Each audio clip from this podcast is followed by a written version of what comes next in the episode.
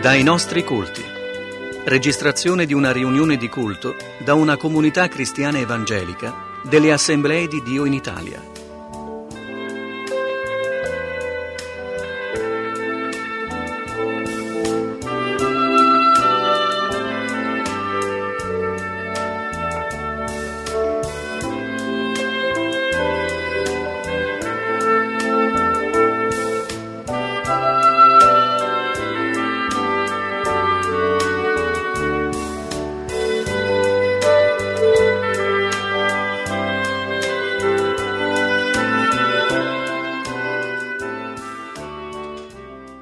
Una parabola del, del regno che parla del, del regno di Dio.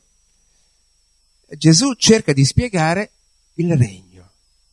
Il regno due, lo si può vedere sotto due accezioni, sotto due aspetti. Da una parte ha una dimensione oggettiva. Cos'è il regno di cui Dio sta parlando? È, è la, il governo di Dio, il governo che lui vuole instaurare su questo mondo, la sua sovranità su tutti gli uomini. È quello che aspettava Israele, Messia, il re, il sovrano. Ma poi c'è anche una dimensione soggettiva di questo regno, mm. qualcosa che deve germogliare nel cuore di ognuno di noi, qualcosa che deve cominciare a zampillare, una primavera di vita che si inaugura finalmente nella vita di tanti uomini cambia stagione, finisce il freddo, finisce l'inverno, è arrivata la primavera, che bello. Mm. Amiamo tutti questa stagione, è vero? Perché sembra che tutto rinasca, che tutto ricominci. Qualcosa di nuovo, la primavera deve cominciare nel cuore di ognuno di noi. E tutto passa così velocemente in questo mondo sentivo un'attrice famosa che diceva, scriveva in un'intervista, diceva quel premier, quell'uomo politico là, eh, sembra come un cappotto degli anni Ottanta, fuori moda. Mm. E quando lo guardi, ci è capitato a tutti noi, vero, di ritrovare un cappotto, magari un abito, un giubbino, un paio di scarpe nell'armadio e ci si chiede, ma come ho fatto a mettermi quella roba lì? Con quelle spalline, con quelle... Eh? Come ho fatto? Perché tutto passa così in fretta e ti domandi, mamma mia, guarda come, come mi conciavo. E non è passata una vita, forse solo una manciata d'anni. Tutto passa così in fretta.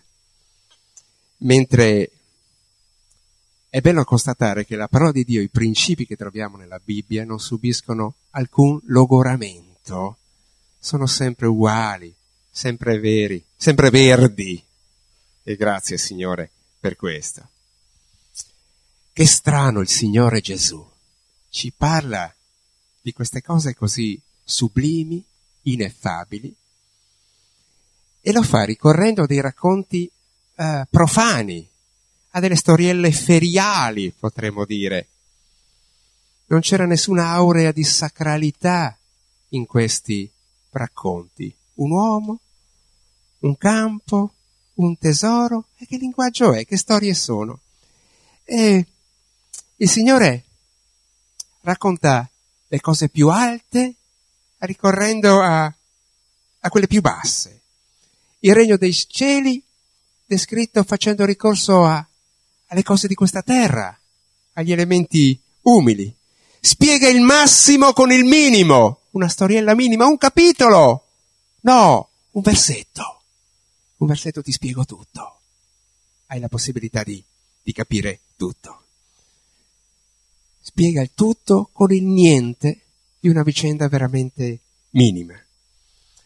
Niente potrebbe essere più ordinario, più antiretorico come questa elementare parabola che ci dice veramente tutto. È un racconto di una normalità disarmante, come tutto lì? Eh, tutto, tutto qua? Sì, tutto qua. E Gesù ricorre alla lingua delle tue giornate, delle mie giornate, a, alle vicende quotidiane. semplici, elementari, una totale desacralizzazione che doveva disturbare enormemente i sacerdoti, gli scribi, i religiosi del tempo, che avranno detto ma non è questo il modo. Allora erano là, surgelati, e questo linguaggio non lo potevano capire. E forse lo avversavano con tutta la loro forza. Non si parla di templi, non si parla di sacrifici, non si parla di sacerdoti, non si parla di formule, non si parla di liturgie. Tutto questo vecchio armamentario viene messo in soffitta. È finito quel linguaggio, non c'è più. Ti spiego qualcosa di completamente diverso e te lo spiego in una maniera molto semplice. Ci sono tre punti in questa microparabola. Una scoperta, una vendita e un acquisto. Semplice. Mm. Partiamo dal primo, la scoperta. C'è, c'è un, un, moto, un movimento di, di rottura in questa, in questa, piccola parabola, vero? Uno scarto, un, come dire, un, un sussulto. La vita, la vita di quest'uomo che trova e scopre questo tesoro devia in, completamente, immediatamente dal corso naturale di prima. E no, le cose non, non, non possono più continuare come prima. Qualcosa succede. Quest'uomo ha trovato qualcosa, qualcosa che ha un valore inestimabile. Ricordiamoci bene, ha trovato qualcosa. E, ed è il contrario esattamente di ciò che si acquista. Mm. Non ha comprato quel tesoro, vero? Non è qualcosa a cui lui è giunto tramite il suo ingegno. Beh, era una persona eccezionale. E beh, l'ha trovato ma c'è un motivo. Era una testa fine, era uno dritto non, non lo ha, non lo ha trovato in virtù del suo lavoro, ma si è applicato così tanto che certo non poteva che trovarlo lui quel tesoro, era ovvio, naturale. Non è stata la sua forza, ma era un pezzo d'uomo alto due metri. E certo, e lui sì, lui, lui, lui era un, diverso dagli altri. Non è stata l'arguzia di questa persona che gli ha consentito di mettere le mani su quel tesoro. Lo ha trovato. È, è diverso. Ed è diverso dalla mentalità umana, vero? Mi sono fatto da me. Eh? Tutto quello che vedi l'ho fatto con le mie mani. L'orgoglio, la presunzione. La vedi questa bella casa? Eh sì. Eh sì, è il frutto del sudore della mia fronte. Eh, adesso ne vado orgoglioso, ma sai quanti sacrifici che ho fatto? Però adesso sono ripagato da questo. Me lo sono proprio meritato. Avete mai sentito questa, questa espressione? Oppure te lo sei proprio meritato. No, quest'uomo non si è meritato niente, lo ha trovato. Lo ha trovato quel tesoro. È la storia di un successo? No! Non c'entra niente il successo di quest'uomo. Non è stato un fenomeno, un campione. Lo ha trovato neppure un intuito, neppure un colpo di genio, niente di tutto questo. Niente che premiasse una ricerca tenace, niente che rappresentasse il premio di qualcosa, di una fatica, niente di tutto questo. Non è questo che viene lì lodato nella parola di Dio. Quest'uomo ha trovato e non aveva nessun merito, nessuna intelligenza particolare è una sorpresa. Mm. Io non so se in qualche maniera queste cose si possano, come dire, mm, preparare, eh, attendere. Ma a un certo momento c'è una parolina, un verbo, che rappresenta una svolta in questo versetto. Quest'uomo va. Eh, non si ferma. Avete visto? trova il tesoro e cosa fa? Dice, ah, bene, sta lì, fai salti. No, dice, va. Quest'uomo va. Perché Cari fratelli e cari amici, trovare un tesoro, trovare una cosa di valore, di per sé, ancora non basta. Se poi non accadono gli altri due momenti, le altre due fasi di questa storia, vale a dire vendere ciò che va venduto e comprare ciò che va comprato. Io sono convinto che un sacco di persone nella vita hanno trovato quel tesoro, l'hanno capito che lì c'era il tesoro, ma non hanno fatto quello che ha fatto quest'uomo, non sono andati, tutto si è fermato lì.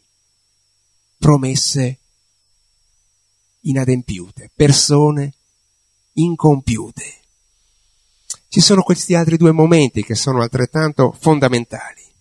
C'è un cambio di direzione nella vita di questo uomo, elementare.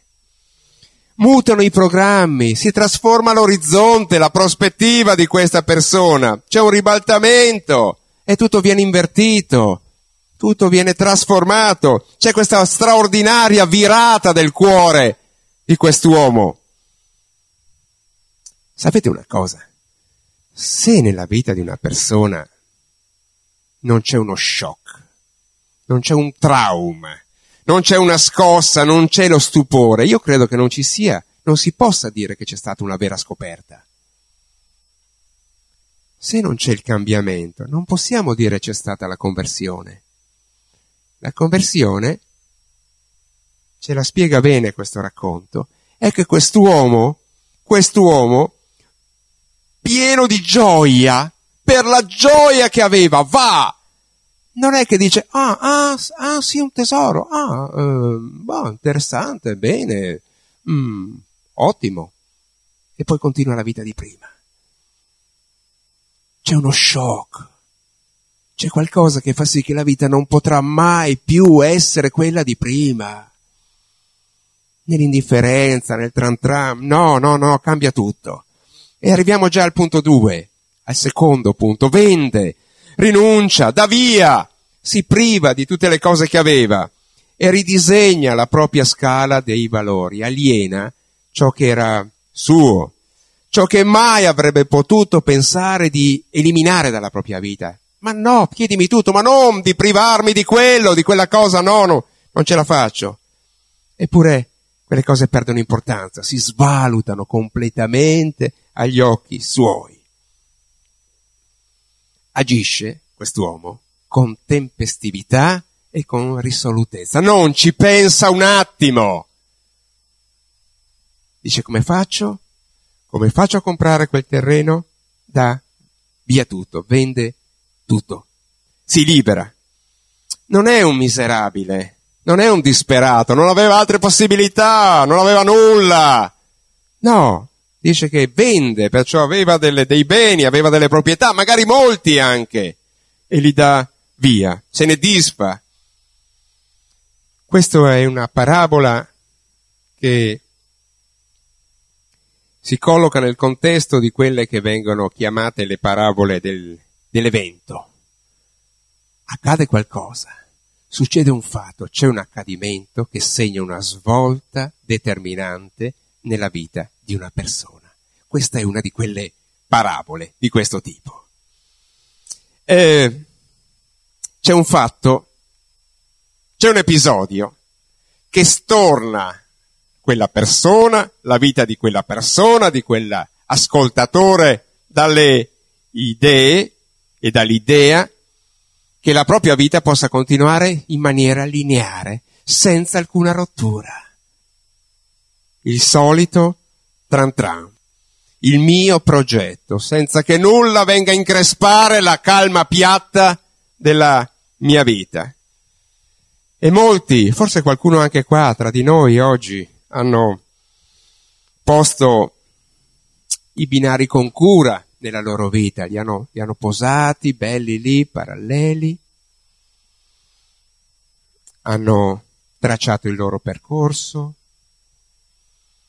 il loro trenino, le loro stazioncine. Sapete, la vita di tante persone è fatta di queste cose. Come dicevamo venerdì, rassicurano molto. Vado in vacanza tutti gli anni in quella pensioncina. lì, sulla riviera romagnola. Mm. Vado tutte le sere a portare il cane fuori a fare la pipì. E sabato mattina devo lavare la macchina. Pensa, sabato scorso non ho potuto lavare la macchina. È tutta la settimana che ci penso. Alla domenica mattina devo andare a comprare le paste. Quella pasticceria. Perché ho sempre fatto così, anzi lo faceva anche mio papà, ancora prima di me. Le solite cose la spesa quel giorno. Il giovedì è il giorno della spesa. Tutto il trenino viaggia sempre così, su quei binari. Sbuffa, ma non, non conosce mai uno scambio. Mai un millimetro fuori da quelle rotaie. Va sulle rotaie, non può che andare lì.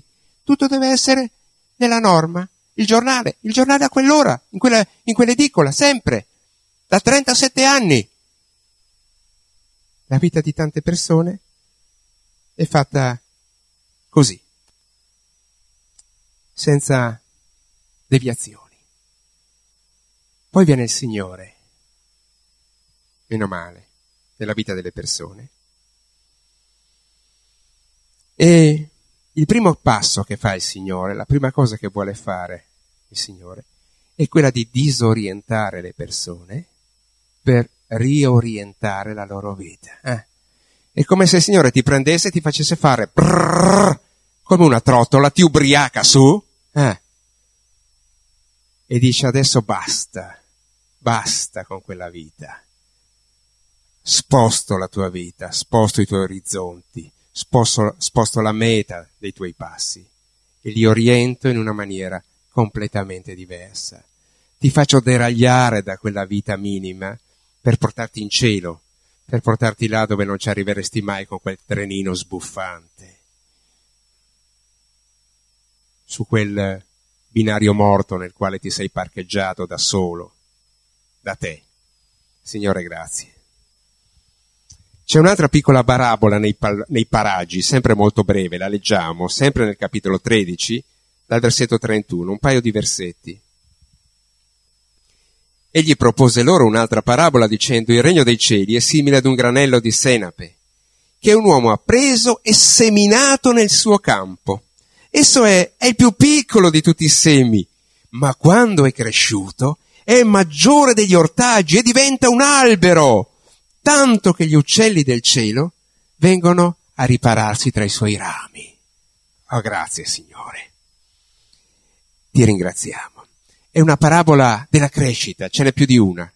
Le parabole della crescita. Una crescita sproporzionata, al di là di ogni aspettativa, qualcosa di sorprendente, qualcosa di inatteso, qualcosa di inusuale. Ma come? Da, da, da, da quel puntino lì, da quel semino insignificante? Ma no, ma dai, prova, buttalo e vedrai, e vedrai cosa succede. Qualcosa che va al di là di ogni immaginazione. Qualcosa che sfugge alle nostre possibilità di controllo. Non è stato bravo il contadino, non è stato così accorto quell'agricoltore. Il seme in sé ha questa forza e questa energia. Al di là di ogni pianificazione, adesso preparo, faccio, brigo, no, no, no, no, che bello. Qualcosa che ci, che ci sovrasta, che va al di là di ogni logica umana. E noi ringraziamo il Signore di questi semplici concetti che ci aiutano a capire tutto del regno di Dio e delle intenzioni di Dio. Le parabole, sapete, sono una specie di linguaggio eh, sbriciolato, eh, non, non, non, si articolano tra di loro in maniera eh, armonica, molto rigorosa, sono queste micro narrazioni eh, che, però, che però trasformano il cuore delle persone. È un po' come il sale e, e lo zucchero voi lo aggiungete a qualche pietanza e cambiano completamente il sapore di quel piatto, non è vero? E prova a mangiarlo senza zucchero, e prova senza sale a vedere che sapore ha. No, è sempre polenta, è sempre spezzatino, è se... ma togligli. Eh no, ma no, non è più la stessa cosa. Briciolo di sale e quel briciolo di zucchero cambiano completamente il sapore. Sono piccoli racconti di una finta semplicità, in realtà sono estremamente profondi. Non sono degli enunciati, degli assunti teorici, dottrinali, che imbavagliano, che anestetizzano le, le coscienze, che tolgono ossigeno. Ecco la sorprendente strategia retorica di Gesù che ricorre a queste ra- storielle minime, non a dei racconti moraleggianti. Adesso ti faccio la morale, adesso ti do un nuovo codice etico, niente di tutto questo. Ci raccontano una cosa molto semplice e molto importante. Al centro della nostra vita ci deve essere un episodio, un evento, un accadimento, un incontro. E quello cambia tutto. E quello trasforma la vita. E questo apre la strada ad una decisione ad una conversione. Capite cosa vuol dire la storiella, la parabola dell'uomo che trova nel campo il tesoro, vende tutto per comprare quel campo? Sei chiamato ad una decisione. Meglio, di più, sei chiamato ad una conversione. Semplice. Oh, che strano questo linguaggio, ma com'è efficace, com'è profondo. Saltano tutti i principi della razionalità, della esperienza, della logica umana, è un linguaggio spiazzante, ecco perché le persone fanno così fatica a capirlo. Nella parabola del seme, del piccolo seme, non conta, non conta l'inizio, un inizio così modesto, non prometteva niente di buono, ma che pianta, ma forse, forse crescerà, non so, una foglietta di insalata. Ma alla fine c'è una fine grandiosa, un risultato straordinario, meraviglioso non contano le apparenze per Dio, ma conta la sostanza. Non contano i nostri calcoli, le nostre impressioni, no, ma secondo me, no, guarda, non funziona mica, sai, no, io, mm, ascolta me, ascolta me, perché non è questo il modo, non è la maniera, non è, non è la via giusta. No, non conta niente il nostro calcolo, la nostra impressione. In conta, conta questo Dio straordinario che da poco trae il molto, che dal niente trae il tutto. Questo ci insegna quest'altra parabola del seme. Perciò stiamo parlando, e ricordiamocelo bene, perché è il nocciolo stesso della Chiesa, stiamo parlando di un'opera spirituale, fratelli.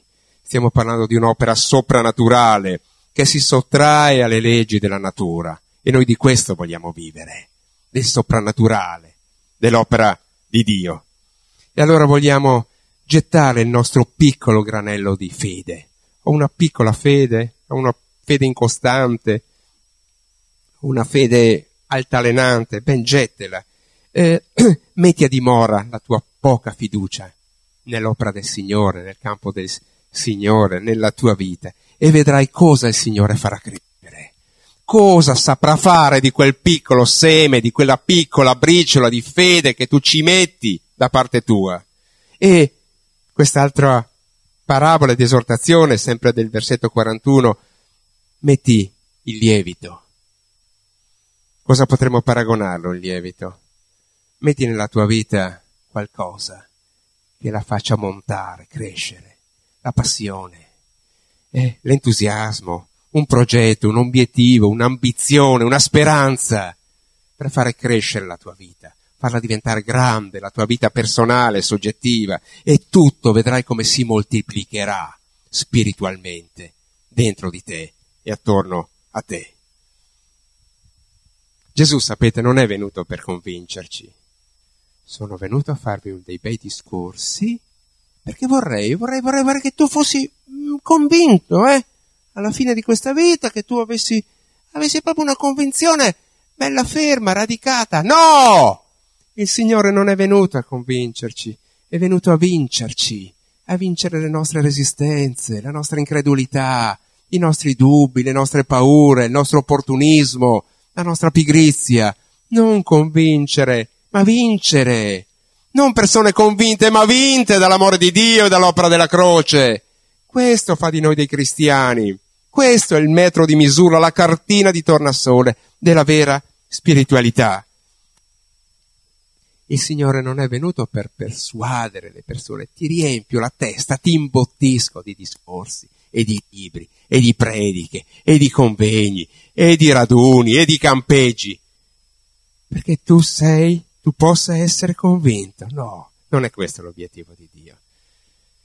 Lui vuole avere la meglio sulle nostre obiezioni, sui nostri calcoli, sulle nostre riserve mentali, sui nostri distinguo che facciamo spessissimo, sulle nostre promesse sempre rimandate, sui nostri conti mai saldati, sui pagamenti sempre dilazionati. Signore, mm, te lo do dopo questo. Signore, mm, questo lo faccio un'altra volta. Questo non puoi chiedermelo adesso, magari eh, più avanti, in un altro momento. Signore vuole avere la meglio su questa mentalità, su questo modo di pensare di ragionare. La fede, cari fratelli e cari amici, non è un'adesione intellettuale, non è una sintonia intellettuale con la rivelazione di Dio, con la Bibbia, con la scrittura, ma si tratta di un'adesione vitale, esistenziale, totalizzante nella vita di ognuno di noi. Signore vuole tutto, vuole la tua vita, vuole la mia vita. Non vuole solo che tu assimili dei concetti e dei principi. E allora ti dice, bene, da qualche parte cominciamo, da dove? Bene, cominciamo da un piccolo seme, dal più piccolo che c'è, dalla cosa più infinitesimale, dalla cosa più che apparentemente vale meno, cominciamo proprio dall'ABC. Vedrai cosa sarò in grado di fare nella tua vita se semini giornalmente quel piccolo seme di fiducia e di fede nella tua vita, vedrai come potrò cambiare la tua vita. Quante cose potrà accogliere la tua vita come quel, quella, quel seme che è diventato pianta e poteva accogliere gli uccelli del cielo. E mai si sarebbe detto e mai pensato e sperato. Troveranno riparo in te, nella tua vita, nel tuo cuore che diventerà grande, capiente e spazioso un sacco di cose, il bisogno e il bene degli altri, l'amore per il Signore, l'amore per la Chiesa, l'amore per il tuo prossimo. Troveranno accoglienza, riparo e dimora un sacco di cose che adesso non ci sono ancora, perché quella pianticella non è cresciuta. Vogliamo provare a farlo? Vogliamo provare a seminare qualcosa di nuovo nella nostra vita? Mm. Vogliamo provare a buttare un semino nuovo nel nostro campo? A vedere cosa succede? Eh, proviamo. Per chi da tanto tempo non butta un seme, non azzarda qualcosa di nuovo, non si mette alla prova, non, non risponde alla sollecitazione di Dio, non ascolta il suo appello, non ascolta la pressione o il suono, il battito alla porta. O per chi ancora non l'ha, non l'ha fatto, prova, butta quel seme vedrai che pianta straordinaria il Signore creerà e farà germogliare. Signore, eh, ma io, io mi sento così? Sì, certo. Il tuo seme fa ridere, sembra destinato a morire, non ha speranze umanamente, non, non ti porterà da nessuna parte. Questo te lo dice la mente, la testa. Ma siccome l'opera è straordinaria e soprannaturale, divina, il Signore saprà compiere questo. È Lui che fa crescere, è Lui che porta frutto. Ah, è Lui che farà diventare grande questa pianta. Tu butta questo seme. Amen? Bene, vogliamo impegnarci questa settimana a buttare qualche seme nuovo di fede di fiducia nel Signore, a seminare, impiantarlo, a premerlo lì giù nella nostra vita. E forse la settimana prossima, la domenica prossima, qualcuno di noi si alzerà e testimonierà e diceva e dirà ho provato. Ho preso alla, in parola quel discorso e puntini puntini, ci racconterà cosa è cambiato, cosa è successo, come la sua vita è trasformata, è cresciuta, miracolosamente, improvvisamente, in modo straordinario e soprannaturale. Amen.